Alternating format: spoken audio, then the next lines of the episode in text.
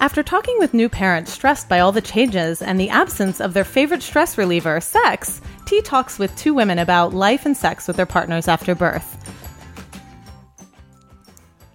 You're listening to TNA Talk Sex. I'm T. Well, hello. Welcome to episode 135 because sex isn't ever just about sex. It's so complicated out there, and we're here to unpack all the mysteries. Um, so, uh, today we're talking with Heather Brooker from the podcast Motherhood in Hollywood. Hello. Welcome. Thank you. Yeah, and uh, and we also have Sheri Winston, who um, is a mother, also both Heather and her mothers, um, and she's also the founder of the Intimate Arts Center. Was a certified nurse and midwife or nurse midwife. I don't, I'm, anyway, she'll tell us more about that. uh, gy- gynecological practitioner, doula, childbirth educator, and now works as a holistic sexuality teacher. So that's a lot. uh, but, um, and also Sheri joined us on a, on a show a while ago about women's arousal as well, which, uh, you know, we all like that. So, um, where do I start? Well, first off, I'll say our co-host we've mentioned a the caboose of this team TNA is in Europe, and um, and she has been chiming in with little updates on what's going on in her life. So we're gonna uh, have her chime in here. Hey guys, A here, updating you from the road.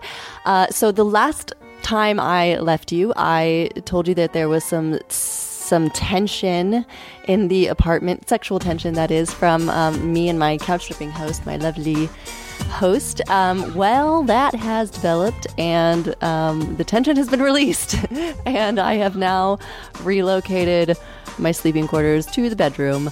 Um, but I do want to say that uh, this, it's uh, look, I'm having so much fun, and not even just fun. It's like I think it's magic. I really think it's magic. Whatever's happening, it's pretty fucking amazing, I have to say. And um, I don't, I don't know. I mean, I'm not like this trip. I, I wasn't thinking about this trip as being like a hookup trip, and I'm certainly not thinking of this foray as a hookup foray. Um, so I don't. I'm blushing and I'm smiling ear to ear, and and I'm really enjoying spending my time here. I was supposed to leave and I didn't.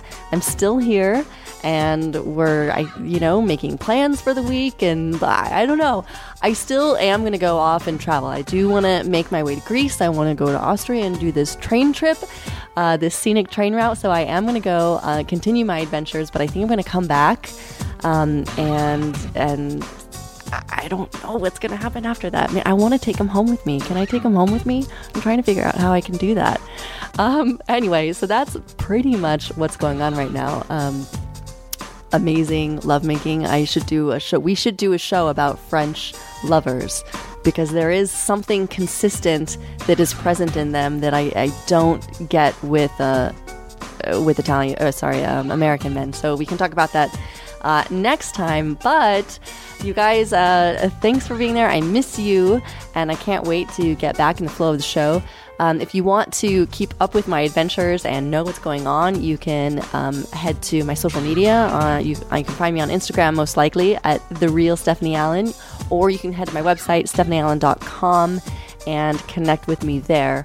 Also, don't forget to check out my massage video series on how to master the art of the sensual massage, uh, where I condense all of my seven years of experience in sensual bodywork and mastering sensuality and arousal and seduction. And I put it all into one fun and funny little package directed by Shady Shackelford from Sketch She, uh, YouTube sensation, Sketch She comedy. Uh, so it's very fun and fresh, unlike any other cheesy how to video out there on the web. And it's for guys and girls. So you guys are, I, I know you're going to get a lot from it. And I'm excited to have you guys check it out. So you can see that at stephanieallen.com slash massage. All right, that's it. Until next time, guys, have a great show. Well, that was Stephanie. Always a delight to hear from her. And uh, okay, so we're back to our main topic, which is essentially this issue of sex after pregnancy and and having babies and birth. Yes, yeah. I was. I don't know why I avoided sex after birth. That's what I was getting at. Maybe because saying after birth just sounds a little weird. I don't know. I think it. Well, you know, I'm I'm really intimidated by the whole thing, and Really? obviously, as a uh, yeah, um, hosting this episode. I'm so honored to have you two on it because you are already you're on the other side and undoubtedly have this wealth of knowledge and experience that um that as someone who hasn't crossed that bridge, you know, I'm excited to peer in and, and understand. Do you want to? Do you want to have kids one day? Oh, oh, guys. Uh, I'm literally putting you. I put you in the hot seat. Sorry, I know. it's just habit. no, I appreciate it. I And well, there's no wrong answer. Thank you. We we have done multiple shows where we talked about our fear of it. We even had one about the birth, um, people giving birth or having wanting to have children declining in America, and then we were like, why is that? And we kind of unpacked all these reasons why, as young women, we're afraid of it. Sure. Um, and I'm not sure if it's my own family's kind of divorce background. I mean, it was rather complicated family dynamic, but um, I've had to work through a lot of trust issues and and my ability to open up and um, and I and the more I do this show, frankly, the more open I become to having a full human life experience. So to miss out on it, you know, I, I am weighing more and more if that's the right choice for me. Yeah. and it's and like you said there's no wrong answer but it it is um you know i think you kind of go okay well maybe with the right partner. And uh you know but yeah it's I, I think some women of course i've met who who know that's what they're doing. Um do you guys were do you feel like that was you did you know you were going to have children Well, for me, I was my husband and I were married for about 10 years before we decided to have kids. And when we got married initially, it was not for us. We were like, "No, I don't think we will. We love, you know, being really selfish. we loved going out and drinking and partying and um having a sense of independence and enjoying our lives. And then something changed like around when I about when I hit like 30, you know, my early 30s.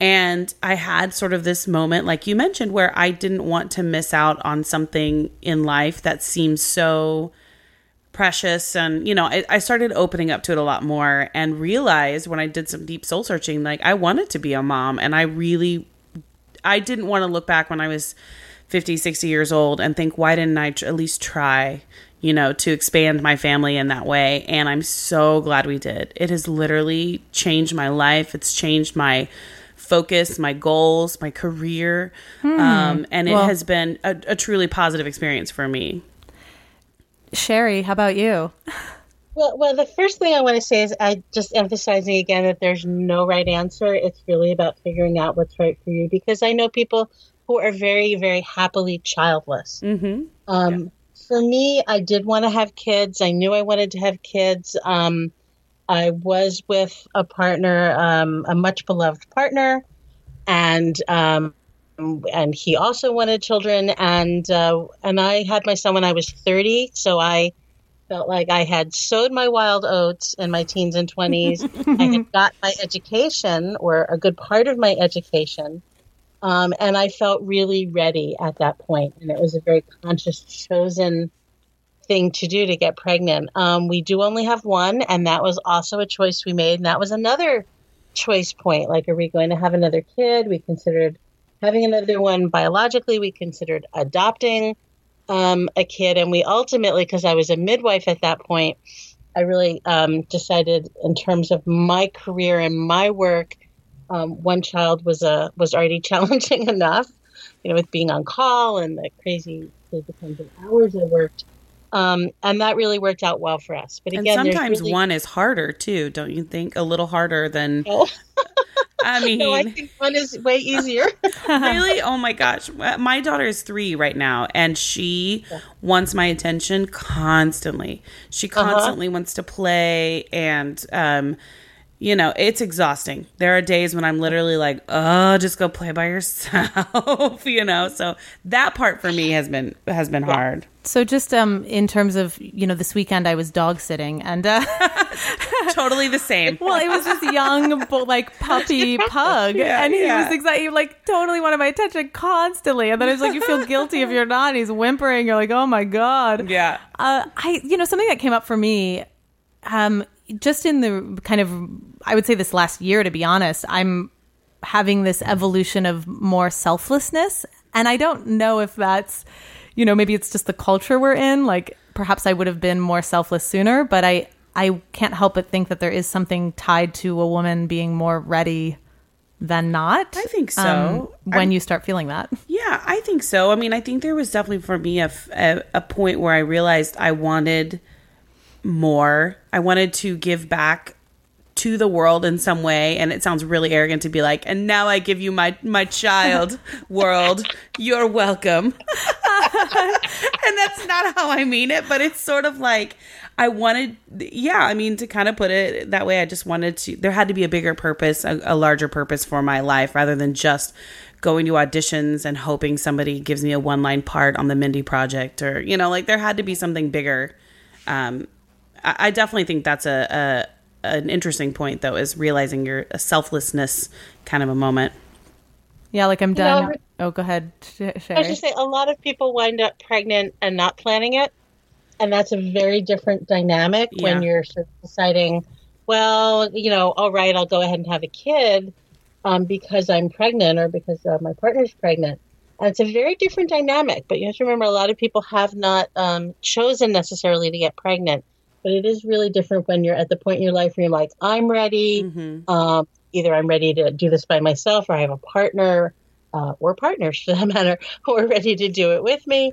Um, and then choosing to do it. So I, I, you know, and we're very blessed. Yeah, I just want to, we are so lucky to live in a time and place where we have good contraception and we get to make that choice because throughout most of history, women didn't have that choice, right? They Yeah. didn't have the choice to have contraception or abortion if they needed it and they were choosing not to continue a pregnancy. So I'm just, we're so blessed to have that.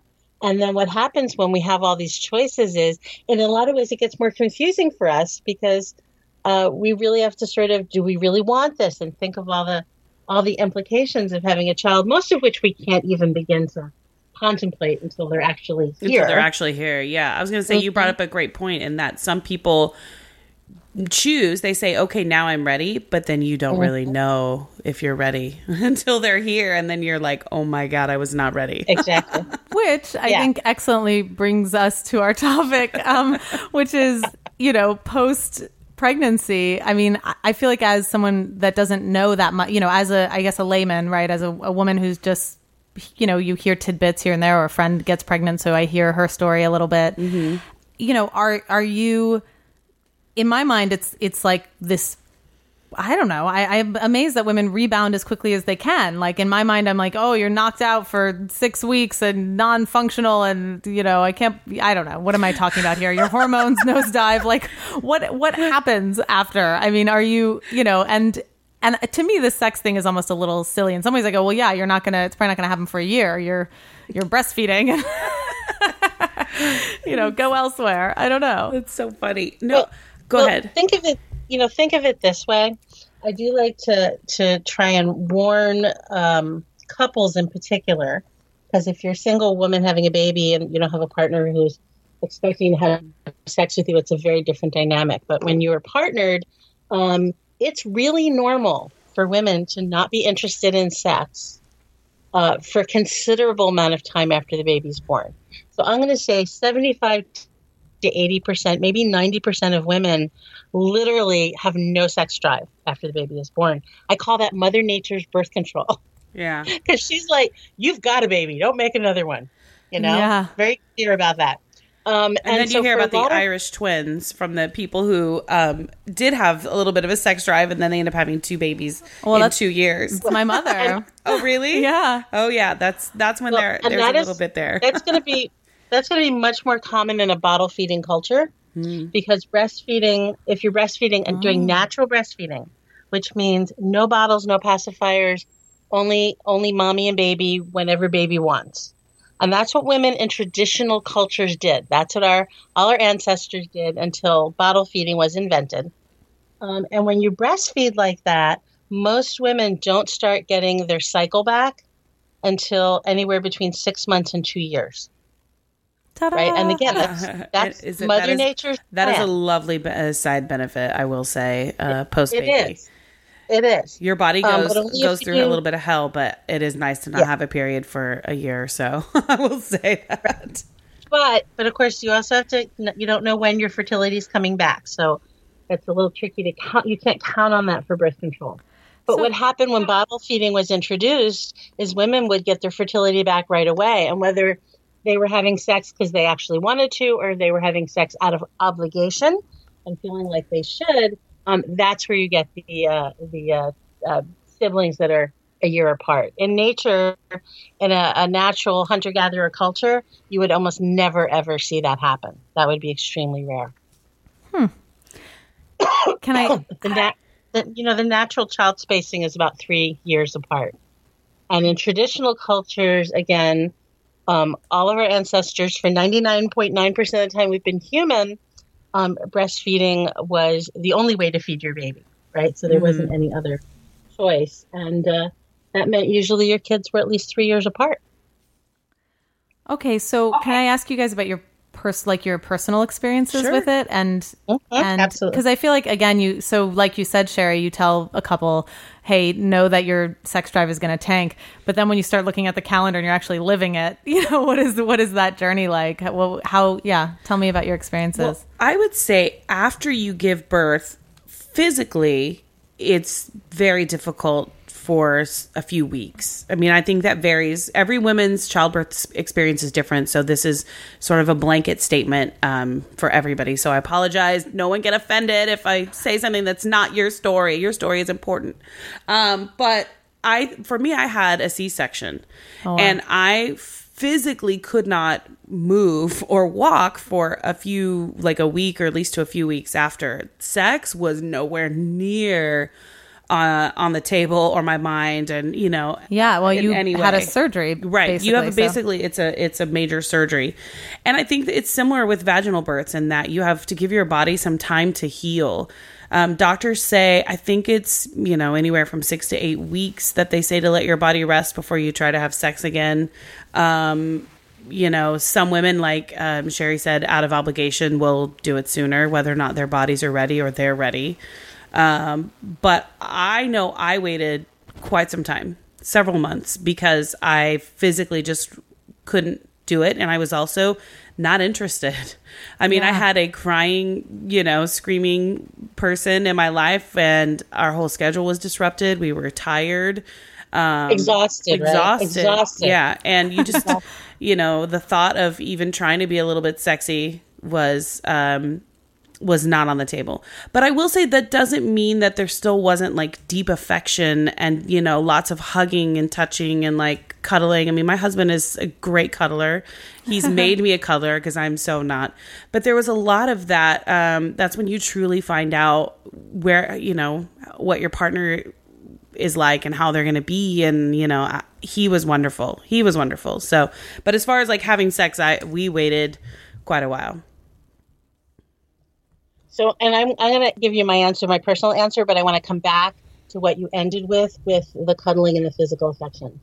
Um, so we're, I want to come back to that. But so for me, I was utterly uninterested in sex. And, and previously I'd been very interested during my pregnancy. I was like, couldn't get enough.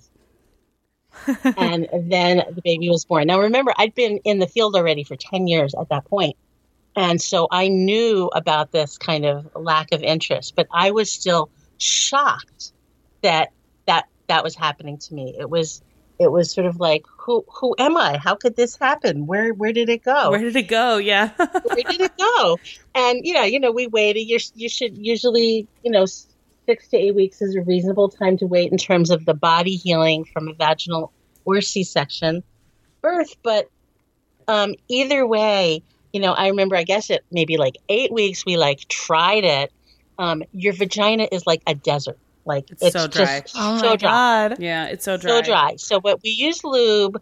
But I remember being like, like, ooh, ooh, I can't believe, yeah, I can't believe I used to like this. It was, it was unpleasant. I mean, you know, I, I don't think we continued very long because, um, no, but it was just, it was shocking. and, And, that's then, because that's because of all of the hormone changes in Yes. your body right Yes, it's totally, it's so hormonal. And then what I started to really realize was what happens because of your hormones and energy and, you know, all the biology in there. It's like Mother Nature has you designed to fall madly in love with your baby. mm-hmm And you're just like, oh, oh my gosh, this is the most beautiful baby ever. even, even when I look back at my son's newborn pictures, he looked like a little monkey. Uh-huh. I I thought he was truly the most gorgeous baby ever, and you just want to like kiss them and smell them and hold them and touch them and nurse them, and you're just you're madly in love, like the best falling in love ever. It's a pretty magical feeling. And I honestly never thought that I could feel that kind of love. And I know it sounds cliche and cheesy and, and, and you know, yes, but, but it's just so true. And you hold this little person and you're like, oh my God, it's an extension of yourself. And, but yet they're their own unique, you know, person. And yeah, you Uh-huh. Yeah. definitely fall madly in love with your, with your baby. Can I ask And you then- about? But then, well, let me Okay. just just. I just remember looking at my husband lying next to me, and suddenly he was like this big, hairy, smelly behemoth. like, like, what am I doing with this this this giant um, uh, uh, person? Um, I just had no interest. I still loved him dearly, but I didn't like the in loveness and the wanting to like smell him or kiss him. All that had gotten like redirected, and that was like turned off, and that was really shocking. This is why I wanted to so go back to what you were uh, talking about um, earlier. Um, and luckily, my husband and I had such a good relationship, and we were very cuddly and physical that we were able to still connect. Yeah. Um, at the same time, my poor husband, he wanted to have sex, right? and and I really didn't want to, and we had to really re- kind of renegotiate that because it wasn't until a year later, which was when my period came back, because I was doing natural breastfeeding, um, that my libido started to come back. Um, and for that year, and this is what I really recommend, is we had what I started, uh, what I called unilateral sex, which was um, One- not intercourse, but my husband could pleasure himself, and I would help him with maybe my hands, or if I was feeling really generous, my mouth. Um, but I wasn't in- interested in having intercourse. But I could hold him and whisper to him, and um, and let him know that you know it was totally okay that he still had the sex drive, and that was so key. And then when our sex, the energy started coming back, it was better than ever. But partly it was because I made it really comfortable and safe. Like he didn't have to like sneak off to the shower to masturbate, right? He he could do it in bed, and I could be there going, you know, I'm, you know, it's true that I'm not into it, but I love that you're still into it, and I'll be back with you one of these days. and Wow. it was so good for our relationship to have that. So I like to throw that out as an idea that just because one partner wants to have sex and the other doesn't, doesn't mean you can't still have a connection and support the the partner who wants to be sexual. Do you feel like the um in those moments like you wanted to do that for him because you love him and have affection for him or you know like were you able to Yes. Okay, right. Like so that there was a Yeah. pleasure in seeing him Yeah. have pleasure. You want to see them happy, and and it you know men are very sexual creatures, you know, so you want them to be happy and not feel like they're missing out Uh-huh. on anything either. So yeah, I totally get that. yeah. Okay. I Yeah, and, I want to. and to also we were really clear that it didn't mean I had to do anything I didn't feel like doing. Yeah. right. I guess Like that's if what I was wondering. doing it yeah. and feeling like he was just waiting for me to get ready to have um, more interactive sex or to have intercourse, it wouldn't have worked. It was only because we had the communication where we could be clear that um, I'm supporting you in getting off. I'm not interested, but I'm I'm here still loving you and supporting you. Um, and that's what made it work. Okay, I have like a, a mildly controversial question that I think my co-host and I this would come up, and I and I do think it's our not having walked the road naivete, but we've had moments where we're where it's come up and we go, well, shoot, if if he wants, if he not wants but needs sexual pleasure and this sort of thing, and um, my co-host, you know, talks about her work in sensual massage in the past and she frankly had a lot of male clients who were in married relationships and they were not emotionally or sexually satisfied um you know is there room for that and i and i get that these are personal responses you know how you guys feel about it but maybe it's not necessary if you've got that open kind of What do you mean communication. to see somebody outside of the relationship? Sorry, yes. To help? Oh, okay. Sorry, I didn't. I didn't say that. Yes. Yeah. What I'm getting at is, you know, is there room to say, hey, why don't you get a sensual massage or see, you know, Go see, see someone that a sex worker, Yeah. essentially, or or some sort of sex therapist that provides that outlet. I don't know how. You know, what does that make you guys think of? Well, I mean, I think it's as long as there's a good, healthy conversation about it, you know, it, Yeah. it's also has to be, uh, everything has to be really open, you know, and um, I think both parties have to be comfortable with it. That wasn't something we wanted to do or, or ever even um, came up in our in our relationship, but um, I think each couple just has to take it. It's hard to it's hard to say because I don't want to like put a, again a blanket statement over everybody, but you just have to know what your own limits are, and, and if you if your partner is really craving that sexual you know intimacy that badly, where I feel like he needs to go or she needs to go to somebody else outside, I would maybe think talk to somebody about why this there's such a strong need like you can't just wait a little bit you know like give me a little bit of time i just had a baby you Well, know I was going to ask, does that, Yeah. yeah, does that, is that the, the biggest kind of issue? Or, you know, right, as a woman, you're going, well, you know, maybe you're not patient enough with. Yeah, I would just want to know, like, well, if it's really that bad, where you feel like you need to go have a central massage or go and you know, s- you know, see a therapist or something. Like, why do you need it? Why do we need to do it so bad? That may not. That may be like the worst piece, non PC answer ever. But I would be like, uh, why do you? You just can't give me a minute. I just grew a human inside my body. Like, give give me a second. So maybe, in your opinion, would you say like you're, ha- you know, you're going through this process, and and as a result, there's like a celibacy happening. Maybe there's solidarity and Mm-hmm. Sure, in him I- also there, yeah. abstaining. Yeah, there is something to that, but also physiologically, I you know I know it's hard for some people, and I don't want to just generalize men, but I think I know it's hard for some people who are very sexual and very physical beings to resist and and not um you know get their rocks off or whatever. So Sheri, how about you? I'm yeah, I'm going to throw in a couple of other um, ideas here. Um, for one thing, uh, some people are polyamorous. So if you have a negotiated relationship that includes intimacy, sexual intimacy uh, with other people, um, and you're already doing that before pregnancy, um, it might really not be such an issue. Your partner might have other partners that you know and love and care about. So there's lots of ways to negotiate an open or polyamorous relationship. In general, probably right after you have a baby is not the best time to negotiate that. yeah, like hey, I know Um, you just had this baby, but I really need to uh, be ejaculated immediately. you know what I mean? Like I would just be like, whoa, whoa, whoa. Maybe Right, have the so I'm- conversation before the, right the birth. that's a good idea yeah Well, Well, I think, like I said, I mean, I think if you're in a monogamous relationship and at any point in that relationship you want to change your agreements, that's something to have uh, deep conversations about. mm-hmm.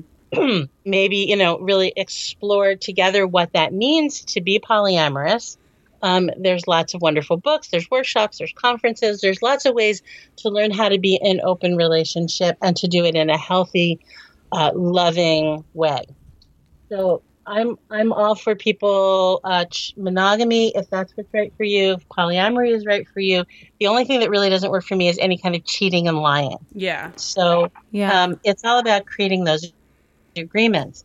However, like I said, I think one of the most challenging times to try and create that agreement would be the year after a baby is born because that is the most one of the most stressful times in a relationship. mm-hmm. So, Right. uh, negotiating to change the whole agreement structure is not going to be uh, a, usually a good thing to do when you're already in relationship stress of being new parents. So, Yeah. that being said, um, what I was talking about, that sort of unilateral sexual encounter where your partner is horny and would like to get off, is still something you can have within your coupleness. It just um, doesn't necessarily include all of the activities or the sort of bilateral activities.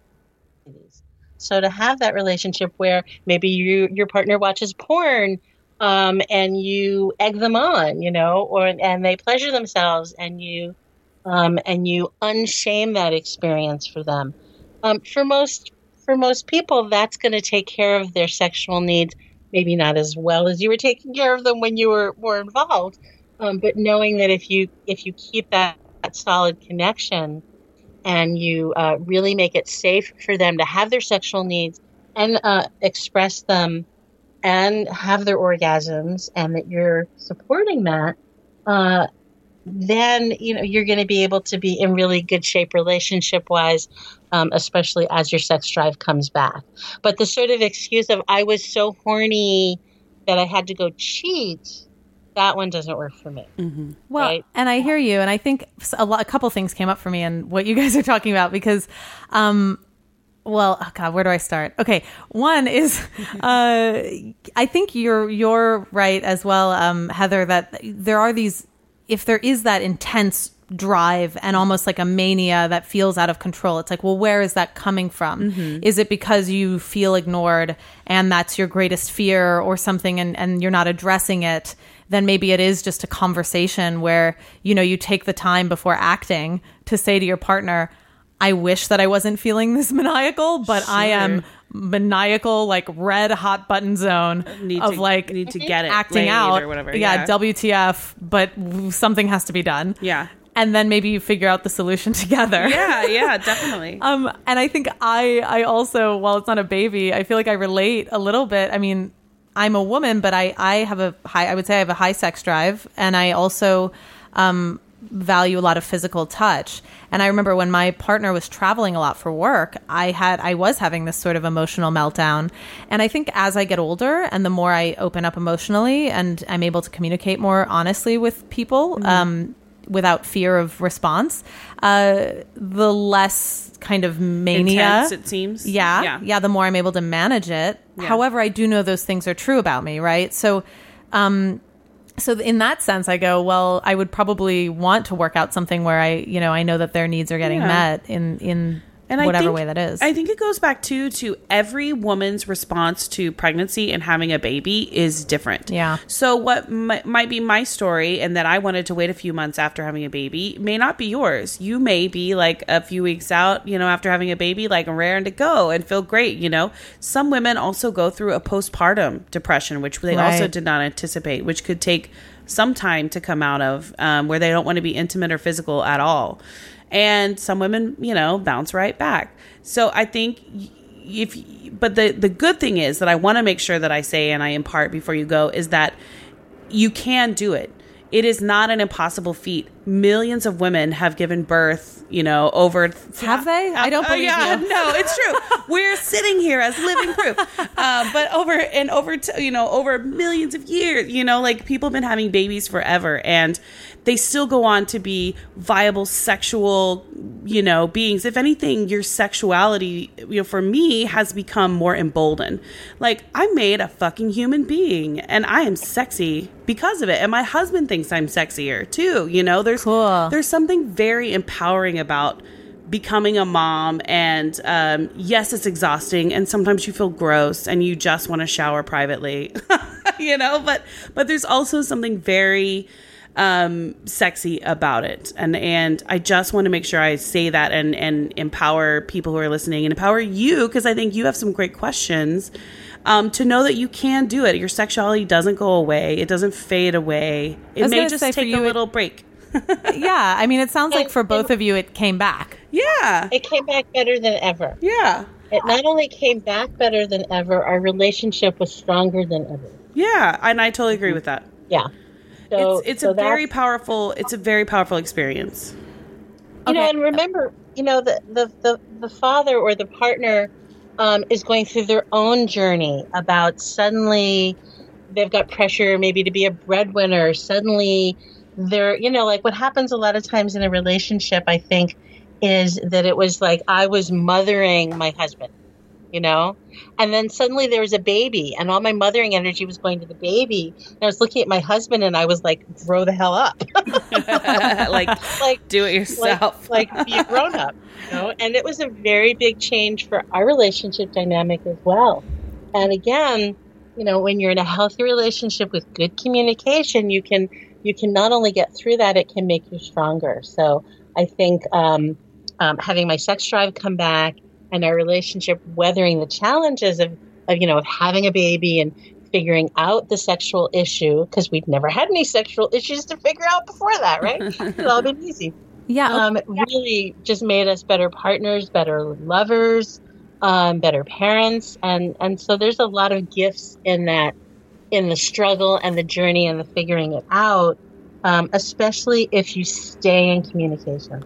Okay, we're gonna take a quick break, but but before we go, I, I when we come back from the break, I want to talk about, um, gosh, I think I I wonder like how you know the relationship basically a, a, big event has happened so inevitably your dynamic is going to change with your partner. So i guess you know as much as you can prepare or expect it i mean it seems like there's going to be growing pains on both ends. Like you just said the husband's going to go through a transformation as well and i feel like that's not discussed or acknowledged as often. Like you know obviously a woman just had a baby so your your focus is on her but like kind of what's happening over here on the on the male part and how can he stay integrated and supportive and and still process what his growth is. But we're taking that break. I just want to check in. We're talking with Heather Brooker from Motherhood in Hollywood. Uh, can tell us a bit about your podcast and where people can find you? Sure. So if you go to motherhoodinhollywood.com, you can see all of my episodes. My show is a blend of the two things that I love most, which is parenting and the entertainment industry. I'm an actor and a comedian, and I love to have fun and swear a lot on my show. so, and you can find it on iTunes and Stitcher, and then also on social media, um, Motherhood in Hollywood on Instagram and Facebook. Awesome, and and then we're talking with Sheri Winston, who um, has written so many books and is also um, a sexuality teacher and was a certified nurse midwife. Uh, Sherry, where can people find your work as well? Uh, you can go to my website, intimateartscenter.com. That's arts is plural, center spelled the American way. Um, and there's blog posts and articles. You can find my books, my uh, Women's Anatomy of Arousal, my award-winning book, my, my next book, Succulent Sexcraft, and um, lots of other fun things you can find there. So intimateartscenter.com. Okay, and uh, and you're listening to TNA Talk Sex. We have an advice episode at the end of every month, so if anyone has any questions, write us at advice at tatalksex.com. Uh, we'll be right back.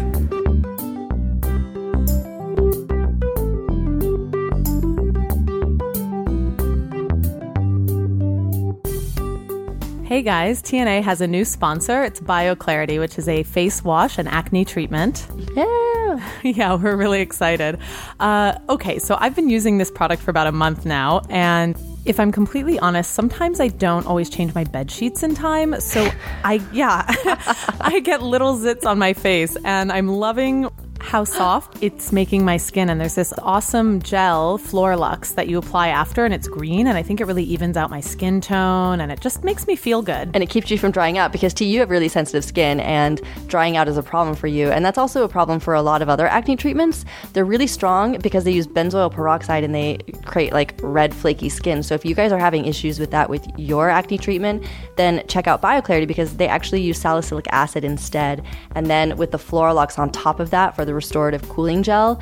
It keeps your skin tone even and you avoid that whole red, flaky mess when you have problem skin. It's also dermatologist developed, tested, and recommended. Yeah, and it's also 100% vegan and paraben free and gluten free. Yay, um, I'm a glutard. Yeah, and I love natural ingredients, so um, so I like feeling good about what I'm putting on my skin. Tell them our promo code, Steph yeah, if you guys want to go um, check it out, they're at bioclarity.com and you can use the code TATalkSex, and that's going to get you the first month for only $9.95 plus free shipping. And that's a $20 savings, and it comes with a 100% risk free money back guarantee. So you have nothing to lose, guys. So go to bioclarity.com and use the code TATalkSex.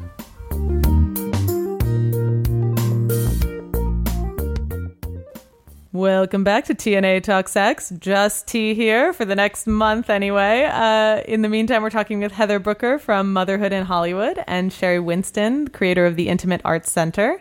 Um, and I left us on the cliffhanger of like, what are we going to do about the men? Yes. What about those? what about those poor men? I know. No, and we've been talking about it. yeah, and I yeah. certainly, I, it's you know, in a way that, in the in a way, it, it's obvious the focus is the mother and this journey Sure. with with your baby. Um, and it's so important that she has this nurturing environment to thrive in as well. Um, and so maybe it is, you know, I think men also have to enter this selfless place as well. Um, maybe at a higher level than they've ever experienced, right? Right.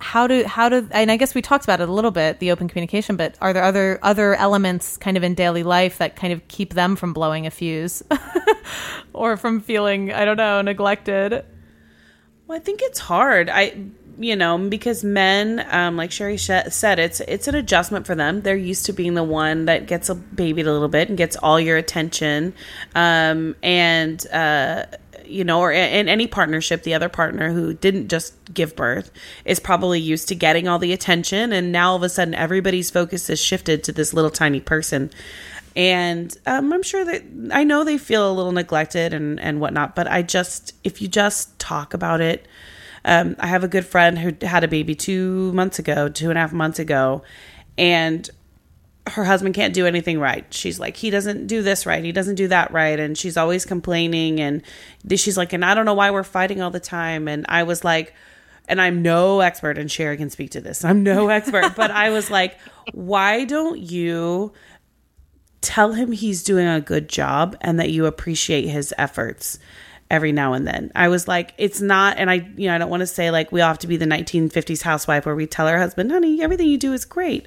Um, but they need a little encouragement too because this is all new for them too. He's never been a dad before. My husband doesn't, you know, everything I was experiencing, he was experiencing too. Just because he didn't give birth, he was still up at night helping with feedings, changing gross, poopy diapers, and worried about her if she had a fever. You know, he was going through just as many fears and concerns and worries as I was.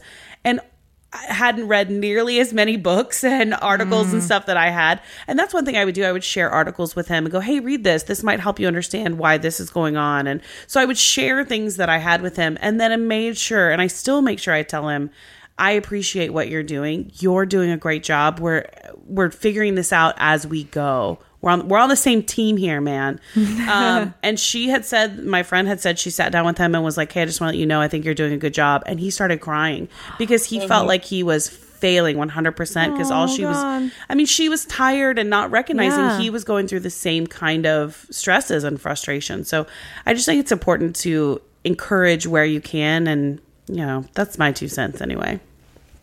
I think also, I then I think that I just want to uh, uh, emphasize what you just said again. It's so important to acknowledge, to praise, um, and um, you know, our our partners are they don't know, No. and they've probably had less experience, particularly if we're partnered with men. They probably had less experience with babies and childcare than we probably have. Um, so they're they're they really may not know, but at the same time, um, we need to give them space to figure it out. So if if um, if I'm always going to be like, oh, I'll just do it because I know how to do it right. I know how to swaddle the baby. I Uh-oh. I know how to clean Yeah. his butt. Right? You know, if we're always sort of jumping in because we want it done in a certain way, so we need to give them space to figure it out, um, and also maybe some space that's their time with the baby.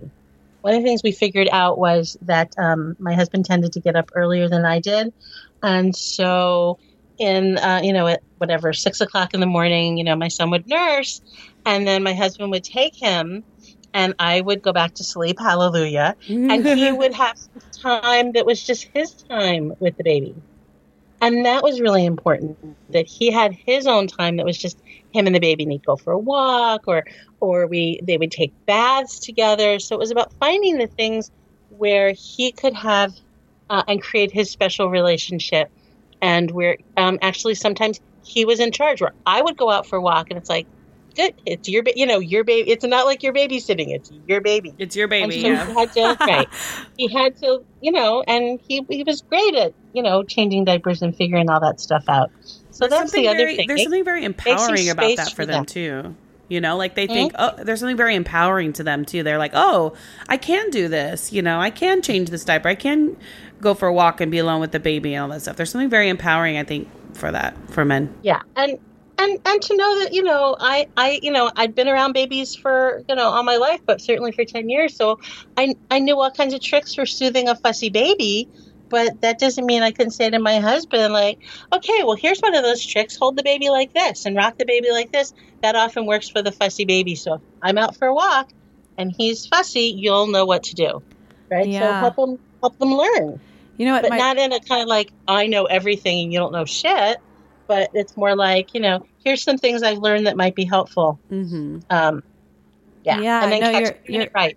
Yeah, you're hitting on. I noticed I have this like impatience habit of I'm not a great teacher. You know, like I get a no. I'm like, oh, like why don't you squeeze out the sponge? Or what? and I finally I'm I'm exercising that muscle of okay, the person d- doesn't know until you say it. Right. Like it's just explaining it. Um, I think it's my own issue that I'm grappling, with. but uh, worth noting because I know there's other people who relate.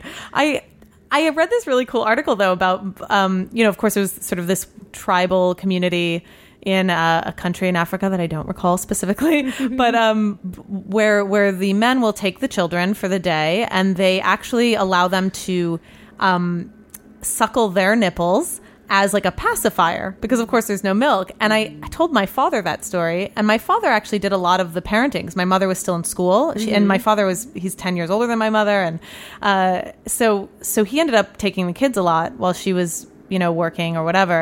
And um and I told the story and his face kind of lit up and he went oh I used to put my pinky in your in your mouth you know suck on the pinky Yeah. you know and, and he was sort of delighted at his little you know baby life hack it was so cute That is so sweet. I love that. yeah like you know it was a very And I bet he's very like proud of himself too. Like I this is what I figured out, worked for us and yeah, that's so great.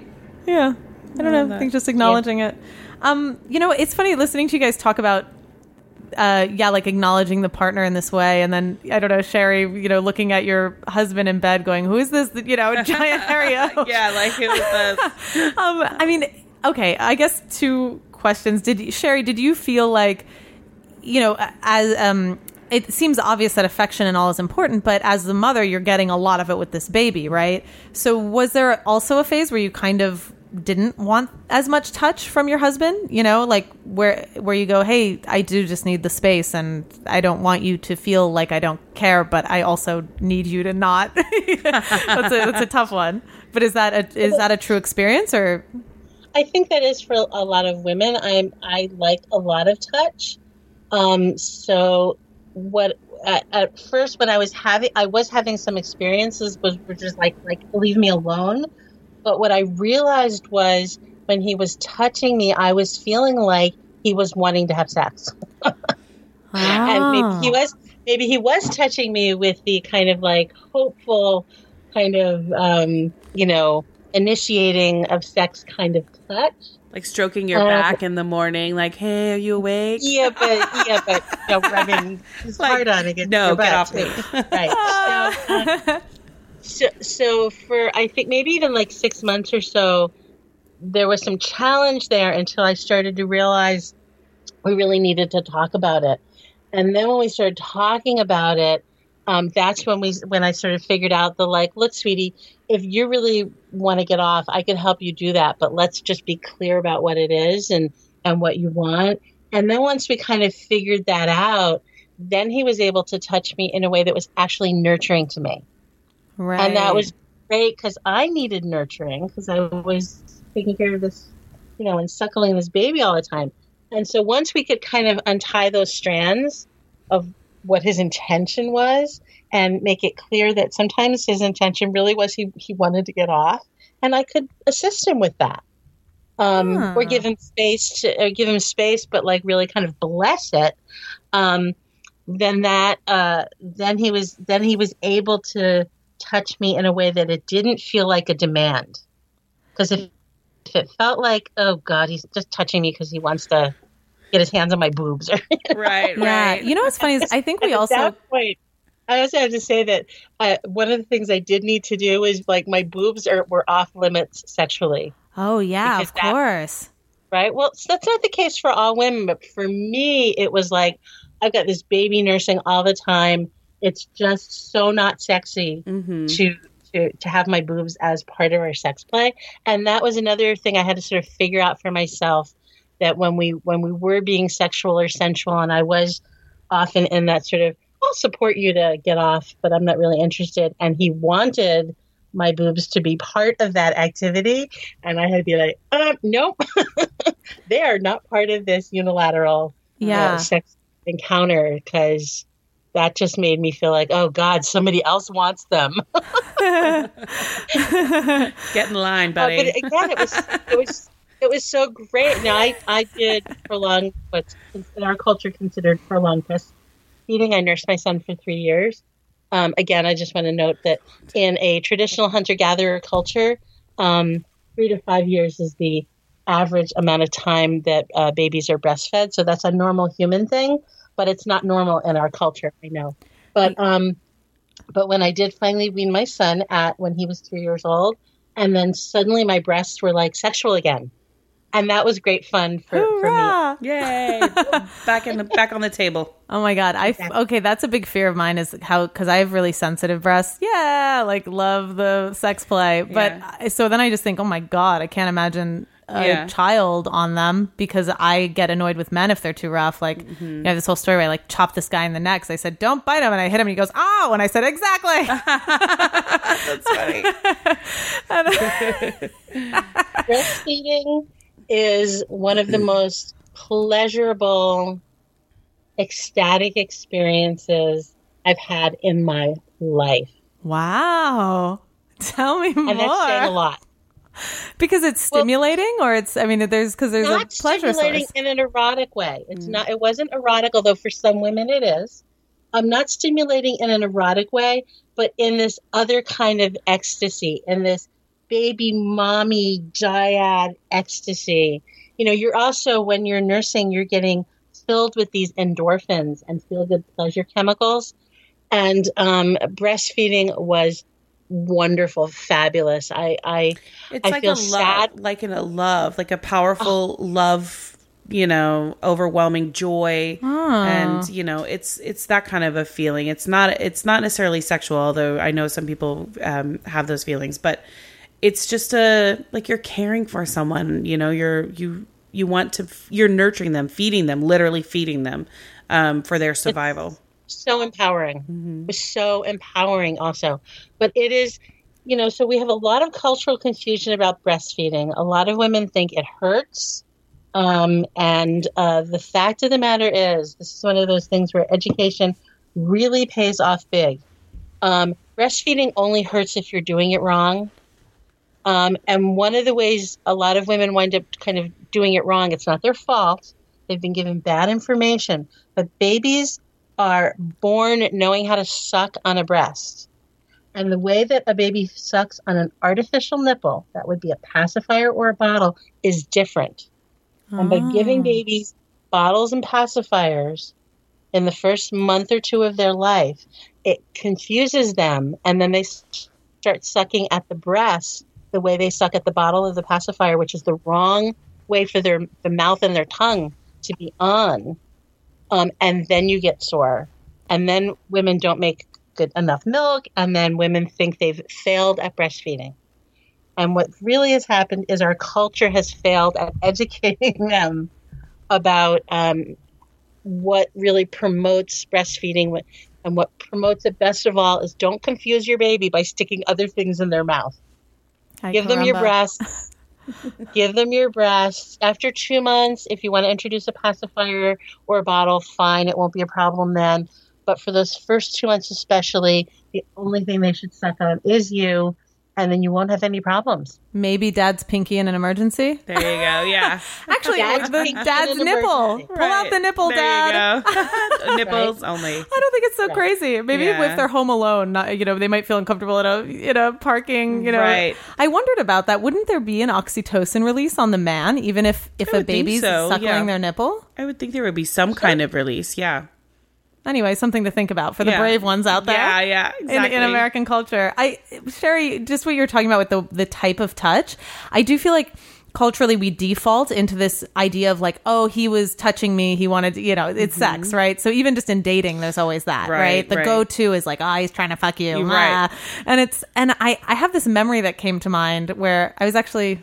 I was at Burning Man, although I don't think that's relevant. it's always I- relevant. It, kind of, it paints a picture. I'm at Burning Man. I got my period during the freaking week. Yeah, the first time I'm there, and um, and it was a kind Oh, of a, an miserable. intense one, right? Yeah, I had an intense period, and um, and an older guy who's a who was a friend of mine. I complained about. It. I said something like, "Oh, I'm awful. Like I, I'm just exhausted and everything hurts because of my period." And he was like, "Okay, didn't need to know that." And and I said, "You know." If you had just said, "Wow, I'm so sorry. Can I do anything?" You know, or, you know, something like that, and just patted me on the back, I said, "That's really what I needed." And then he went, "Oh, he goes, "Oh, I'm sorry. Yeah, yeah." And then he was like, "How I'm so, how are you feeling? Can I help?" And like sort of rubbing my back and was like, "Can I get you something to drink?" Mm-hmm. And it, I immediately felt so like open and loved just in that little moment. And I just think it's it illustrates. Of course, we're talking about once you have a baby, which is on the other side of it, but but it's like that type of care and attentiveness Mm-hmm. opens up the woman in this way that the guy wants instead of say like Heather, your friend's fighting, right? Right, Where where, right. where it's exactly the same problem, but instead it's creating conflict instead of right like the the Yeah. way that we want to be communicating. Yeah, absolutely. Yeah, I think there is some there's definitely something to that where you um you just have to tell them like, "Hey, this isn't working for me," or "That's working for me," or you know, it's just it, everything goes back to good communication. For yeah, sure. like if you're if you're about to blow the fuse also on your end, it's like, Oh, oh, yeah. I'm probably not Yeah. articulating what's bothering me. Right. hmm hmm Yeah, and you did a great job of communicating that with with that person that Thanks. you were at, at Burning Man with, um, and he was able to hear it Yeah. and then actually give you what you want. So that's also really gratifying when um, when the person we're communicating with um, hears what we're saying and responds in a positive way. You know, and, and the other thing about touch, though, touch really does transmit intention. And so a lot of times when somebody's rubbing your back because they want to get in your pants, we're aware of that, Mhm. You could tell. right? Well said. We pick up on that. Now we might be wrong sometimes, where's where communication can come in, because then the person might be able to go, "No, really, I, I wasn't doing that just to get into your, into You're like, uh, really? Then why is there an erection up against my back then? What are you? Because they're also then there's like pressing their their crotch up against you, and you're like, really? no, that's Exactly. not what I'm you- doing. I promise. Yeah, the, Yeah. the- well, the denial. I think the fear of acknowledging sexuality too. Kind of what you're saying, sure. Even in a marriage, it's like, hey, it's normal that you're gonna want that. Let's just get it out there in the open, and then we're and then we'll go from there. yeah, totally. Can I can I ask you guys? Okay, just kind of wrapping up uh, towards the end of our show. Like when you, so I know you guys said your sex drive comes back. I mean, a couple years into having a child, you know, a lot of people, especially in American culture, deal with okay, you're you know you've got all the activities for the kid in school, and you've got your jobs, and wah! I, you know, how, how do you keep it alive? Uh, You know, are you are you guys keeping it alive? Because I think that's that's a big issue that's come up with people I've talked to out and about and on our show as well. And Well, I think there's a big myth that after you get married and have kids, that you don't have sex anymore. yeah, I've heard that from a lot of people, and I'm like, I've been married for 19 years, almost, almost, excuse me, almost 17 years with my husband for 19 years, and I'm like, we we have plenty of sex. We we do, you know, we're doing you. great. I mean, there's a reason, you know, we've been together so long. I think that it depends on the level of sexuality that you had before you had kids. Um, it, sometimes people go right back into their routines, and if you know, if you have a great healthy sex life before, may, it will continue. I mean, ideally, but sometimes it doesn't. Sometimes things are altered because you do get caught up in day to day life, and you are exhausted by nine o'clock at night, and your kid is getting up at six in the morning. And so nobody wants to wake up at five and have sex you know? I mean uh so it's uh but you make it work. You figure out your times alone together. You maybe have the babysitter you know come over a little early and you guys sneak out or you know maybe you plan you plan nights away together. Um there's ways to make it work you know? And i think as long as again you're talking with your partner about it and saying hey we need you know my husband will say can we do it a little more? And i'll be like um sure as soon as you know let me like figure out my schedule. And you know sometimes it is a matter of You know, it's not sexy, but scheduling it. Maybe you got to schedule like, okay, tomorrow lunchtime is all yours. Come on home. Like, let's do this. Or if that's you know, happening, I guess I just want to double check. Yeah. Like, yes, you're scheduling it, but when you meet up, there's still the arousal process, right? Like, it's not like, okay, now we fuck. Meh. yeah, no, it's It's not. like, this doesn't mean date. it's robotic. Yeah, Yeah, it's like we're meeting for the war. You know, Exactly. we're gonna meet you can still keep the it space. sexy. It's not like you have to like go, okay, we're doing we have 15 minutes from this time to this time. And sometimes people do that and that's totally fine. But there are ways to keep it sexy if that's something that you're interested in and if it's a priority in your relationship. Yeah. Sheri, any anything you want to add on that? Sure, a couple things. I mean, first of all, this could apply to people who've got, um, you know, busy careers. Um, who, you know, it, it isn't even necessarily about kids. Everybody I know is busy. Yeah, Um, it's our and- it's in modern way, So right? That's right. So there's that. There's also um, all kinds of other things. You know, health issues, aging issues, um, all sorts of other things that can impact our uh, the amount of time and energy we have for sex, and and all that needs to be sort of navigated and negotiated. Um, I'm a fan of having intimacy dates, and that doesn't necessarily mean sex, but it means time alone together, possibly naked, um, but to, to connect, to make sure you have connection time. And um, To complete You know, a, to complete a sentence and a conversation together. Like cuz that is something that's hard. That's something that's really been a big challenge is when your kid starts talking. Um, it's and also you don't talk to your the- partner very much. yeah, you're like, grab the bottle, there, right. move. Oh, I left this in here. I'll see you later. Bye. right. Well, to have kid-free time is really important. Yeah. And um, whether it's a date Mm-hmm. night or an intimacy date, you know, in your bed or a motel room, or you're going to get a sitter, you have a kid gets a sleepover. But one of the rules with my with my husband, um, he's not my husband anymore, so he's my husband. But we, when we had our, we started having a date night out, and um, the rule was we couldn't talk about our kid. Ooh, ooh, challenging. Yeah, but wow, Right. what an And, exercise. Like the first couple of the first couple of date nights, it was like, oh my gosh, what do we talk about if we're not talking about our kid? And then we discovered, rediscovered that we actually like to talk to each other and had all kinds of interesting things Mm-hmm. to say. Neat. I And maybe think That's important. maybe trusting in the awkwardness too. Sure. Like that it might take a- a date or two to finally get off of the parent of the of the child, but yeah. don't Yeah. stop there. Don't think of it as failure. You're not like, Yeah. oh, it didn't work. Yeah.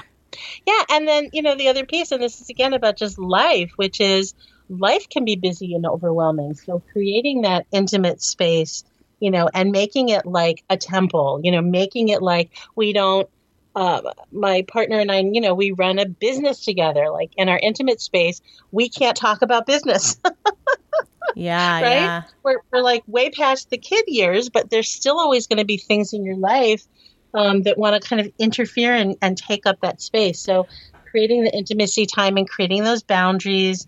Um, you know, if you have young children, put a lock on your bedroom door so they're not just like walking in all the Yeah. I um, was a big offender of that as a child, and they did. They locked lock me out. Did me you ever out. walk in on your parents? I don't remember them ever doing. Oh, I'm, I think my parents were like, "Of course you did," you know, but I didn't know what it was. But one time, like they locked me out. I, I think I, anyway, I was very. Right. I was You know, a and monkey. I found a way in like through a window and like Oh gosh, yeah, and like slept in the hamper next to that. It was so crazy. I was like obsessed. That's funny. Oh my god! I'd be like, "Get out of Yeah. here!" yeah, the wrath of hell. Right. It's our time. Uh, can I? Okay, can I ask you guys, or Sheri, you were finishing a comment, and then I want to ask a question. Well, I, I just think to just, just sum that up, it's about creating consciousness about your relationship, your boundaries, your agreements, you know, to sort of sum up all the things that we're saying. Oh, Um, thank you for the what reminder. you're doing together at any given point, what you really need. So all of those things, conscious consciousness. Can I? So that brings me to a point where, and you know, I did a show not long ago, or, or in the fall called "Did I Leave My Partner Too Soon?" And that was a little bit like, you know, there's that moment where maybe you know you're communicating and your partner's not listening, and maybe because they're stressed out or whatever the hurdle is. But you know, how do you? Do you guys have any advice or thoughts on? you know you you don't want to break up or whatever you know say this is a case where um you can't force change but how do you do you have any advice on you know getting the attention of the person or or holding strong while you kind of I guess I, I think of it almost like in parenting, if a child is acting out, you might have to hold strong and, and watch them cry for a while and not leave them, but wait for the change to happen. Is it the same with partners sometimes in this in this kind of dynamic? Like if it is just sex or or other issues? Hmm. I don't know. How do, you know any advice on on I think it, I, I think it can be very useful to get support from a you know either a relationship counselor um, or therapist, a uh, you know workshops in nonviolent communication. I mean, there's lots of different ways that we can work on learning how to you know communicate and how to be in loving, healthy relationships. So if it really feels like the relationship is in danger, particularly once you have a kid together or kids together, I think it's really worth it got to to say, hmm, we don't have the skills we need. Let's get better communication skills. Let's get somebody who can help us untangle, um, you know, the relationship knots that we've created. So, so I'm a big supporter of, um, you know, get help, read books, go to workshops, find a good counselor. Um, there's so many things out there now for people. Um, you know, go to a support group, uh, go to go to a couples group. Um, individually go to groups. You know, do, there's so many things out there. So if you need help, get the help. yeah, and maybe before you're too tired. Yeah. and I think too Right we before you give up. we Yeah. live in such an age where it's so easy to give up on relationships. You can unfriend somebody in a second. You can unfollow them, erase them from your life, block their phone, you know, whatever. It it we it's so easy to walk away from relationships nowadays. Um and I do think it's important that keep for people to keep things in perspective. Like that was a really hard time that first year for sure that my husband and I went through. But that wasn't it didn't speak to the longevity of our relationship together. I know that we were in a hard we were in a tough situation and that we would get through it together. And there would be something on the other side that's worth you know reaching for and getting there and like together. Um so i totally agree. If if there's people who are going through tough times after having a baby and you feel like oh this isn't working out you know uh, and a lot of times your par- partners don't want to go have therapy. They don't want to go to counseling like They're resisting, right? yeah like they they they just don't want to go and sit down and share their problems with someone you know for whatever reason. And and um I- I think that we just, uh, ugh, this sounds like I'm being so preachy, and I don't mean for it to be, but I just wish everybody would just think for a second and keep things in perspective about who their partner is, what made you fall in love with them in the first place. Have things change so dramatically within that person, or maybe they're just struggling, going through a, a hard time, and need you in a different way, or maybe, you know, they need a break, or there's always just a, a, a different viewpoint. You know, see something through the other person's eyes before you unfriend them or unmarry them. Yeah. I have to say, th- especially once you have have kids, Yeah. right? I mean, that alone, uh, I would hope would give people that impetus to to do more and try harder, Yeah. um, work things out. I'm not saying anyone should stay in a relationship that's really toxic or dysfunctional. right.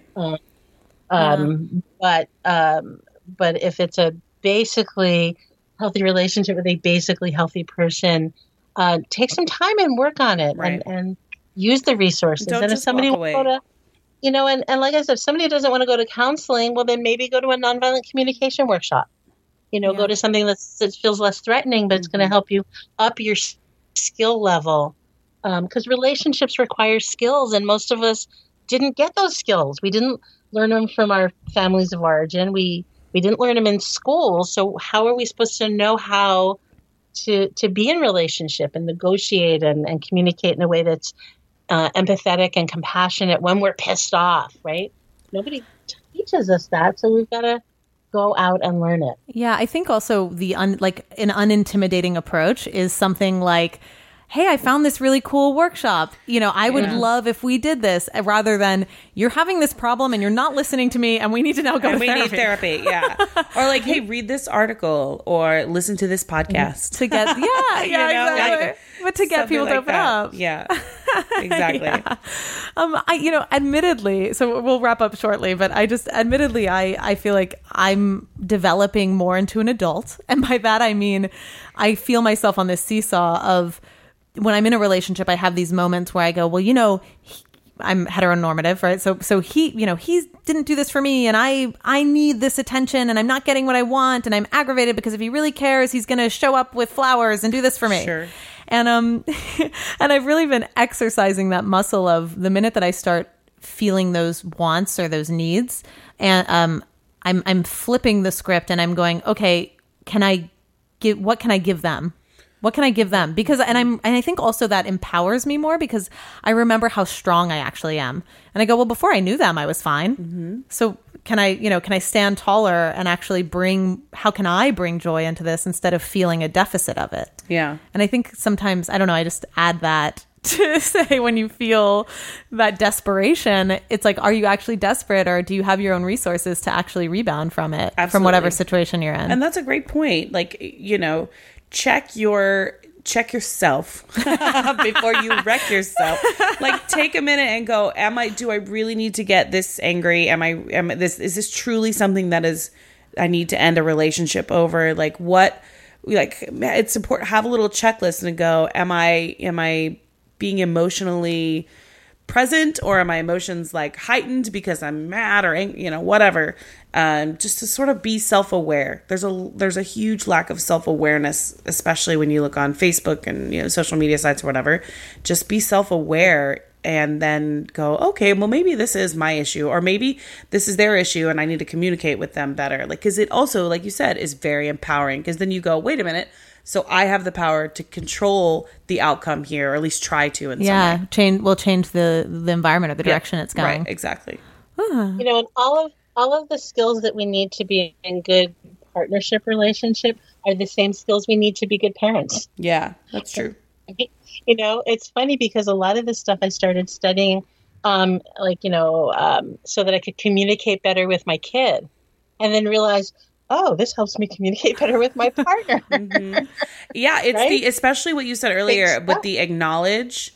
Um, that's a big step in parenting. It's and then learning how to parent with your toddler in particular. Mm-hmm. It's you acknowledge the issue that they're going through. Like if they're mad about you know cheese or Mm-hmm. something ridiculous, you acknowledge them. I know you're really upset because you didn't get the Mm-hmm. Kind of cheese you wanted, but and then you Mm-hmm. you you deflect to something else but this is what we're going to do right now you know and but the important step is acknowledging their feelings Yeah. and then when you start applying that to your relationship with your partner then it all of a sudden they feel like they're being heard they feel like their feelings are valid and you still are empowered as going i know what you're going through let's talk about this you know mm-hmm. yeah. yep, same skills. They're the same exact same skills. deal Love it. I know you're mad that you dropped all your Cheerios, but now we are out of Cheerios and you have to eat something else. No, you know, whatever it is. And that was my husband that I had that conversation with. No, I'm just kidding. I'm just kidding. I'm just kidding. Oh god. Wow, thank you guys for sharing. Uh, Sure. super cool. I don't I you know, thank you for being on the show with me and um Do you feel like now you're ready to have a baby? yes, exactly. I'm going to call all my boyfriends and see who's ready. Yes. all five of them that are in rotation. Oh my gosh. Um Well, that sounds like a great number of parents to me. I think this whole like two parent family thing, I don't even know how single parents do it, but this whole like two parents, one kid, that, that's not, we should have like four parents to one kid. Like that's what we used to have, right? We had aunts and uncles and grandparents. So, Everybody. you know, it really, it really genuinely is, um, A village. you know, yeah. uh, the village that we that we need and so you know the other thing is when you when you think you're ready you know get strong networks of other people who are going to be there for you so you don't expect your partner to be everything Well because they'll never especially They'll in never Hollywood, succeed. especially in Yeah. LA in Hollywoods because you need a network. And we could talk about this later. I- uh, yeah, this is episode two. yeah, you definitely need a network of special aunties and uncles and friends who can help you if you've got auditions or you know. Yeah, you got to be able to toss the kid somewhere. Right, exactly. Yeah, I yeah, I mean I was you know, joking, but I will definitely everywhere. expect my lovers to help with my child. Sure. Absolutely. in the in the future. right. I don't know, you know, I, I think I've had moments where I was working on a project once and um, one of the guys who I dated before called me and goes, So all of the men on this project, have you slept with all of them? Oh no. I know, I know. And I realized that could be offensive in a non Right, but he and I were romantic in college but and I started laughing. I said, I have not slept with the guy that I have working with you. That- Maybe the other ones. I did not sleep with the gaffer. yeah, exactly. I don't even know Yeah, him. I was like the the sound technician and I have not slept together. Although he is very cute, and I did meet him in a class where I thought about it. where you thought about it. Oh, that's funny. yeah, caught red-handed. Um, but at the end of the day, it's all about love and connecting. Right. So, uh, on that note, just we're going to recap where everyone can find your both of your work. Um, so Heather Brooker from Motherhood in Hollywood, the podcast, Yes. which is also on the same network that we're Yes, both on. yeah, on Blog Talk Radio. So, motherhoodinhollywood.com is where you'll find all of my writings. I cover entertainment news and I cover parenting topics um, as well. And you can find me on Instagram and Facebook at Motherhood in Hollywood. And if you tweet, if anybody's still tweeting, you can find me at Heather Brooker. Yay! yeah, Brooker with an R. With an R. I think I was going to say Booker, but Brooker. A lot of people want to say Booker or Broker. And you need to stop that because it's Brooker. it's it's it's Frau Brucker. is it? no, no, no. But I love that you guys get that joke. Very few people do, and it and it hurts my soul. Oh yeah, right. Because it's so good. Frau Brucker. Uh, but yeah, no, this was great. This was so lovely. I can't wait to meet your baby. I thank you. I'll be sure to call you. I will do. pull you into the network that I, that's do. been advised. Um, and Sheri Winston, uh, would- who we've had on our show before for the um, um, sorry, the give me your title, the anatomy of female arousal, which was fascinating in itself. So before you have the baby, hopefully you're having sex like what is talked about in this book. Uh, So Sheri Winston, if you want to just go over where everyone can find you, um, but you started the Intimate Arts Center. So the intimacy. Right. Go ahead. intimateartcenter.com and you can find all my all my handles and twitter handles and facebook stuff there also um, you can find my blog and read articles and find my books. And um, yeah it really is a good idea to learn how to have awesome sex before the baby comes. That way you'll have something to get back to after a few years later. Yeah. And uh, and to be specific sheri you're um you do have workshops correct? Where and you're located? I- I do, although this year I'm focusing on um, uh, basically sort of my Women's Anatomy of Arousal year. I'm uh, I'm going to be uh, doing a Spanish translation. We're going to be running a Kickstarter campaign to fund that. I'm doing an audio version of the book. Um, so this year is very focused on Women's Anatomy of Arousal and really getting that message out. And and the the interesting and um, thing, just in terms of people who are thinking about babies, is that everything that helps you learn how to have awesome sex will help you learn how to have an awesome birth experience. ooh There you go. Yeah, yes warming up and opening up There you go. yeah, it's the same thing. It's all the same thing. So that's really how I went sort of from being a midwife to being a sex teacher and and uh, writing about women's anatomy of arousal. It's all the same stuff. It's all the same system. So um, learn how to have great sex. It's the best practice you can have for learning how to birth um, in an amazing way. Because women can even have orgasmic births. Did you know that?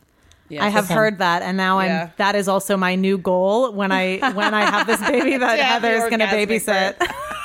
Mm-hmm. no, seriously. When I heard about it, I said, "Oh my god! Well, it's, at true. least worth striving for." It's true. At. It certainly is. at worst case, you experience less pain. So Sure. giddy Okay. up. yeah. All Uh-huh. the endorphins are Yeah. firing. Yeah. That's right. And the practice for that is having lots of great sex. with yourself first and foremost, and then with partners if you have them. So it doesn't even need you don't even need a partner to have awesome sex and learn how to have awesome sex. All right. Just have to throw that in there. No, thank you. Um, ah, God, it's like so much fun with you guys. want to hang out forever, but we're gonna wrap up. Um, thank you all for listening to TNA Talk Sex. Again, we have an advice episode uh, at the end of every month, and you can write us in questions. And if we don't personally TNA have the answers, we will find experts who do.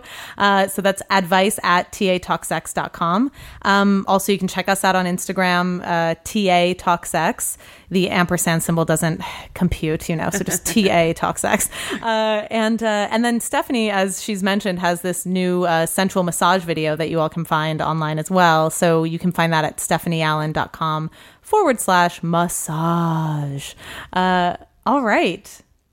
That was episode 135 of TNA Talk Sex because sex isn't ever just about sex.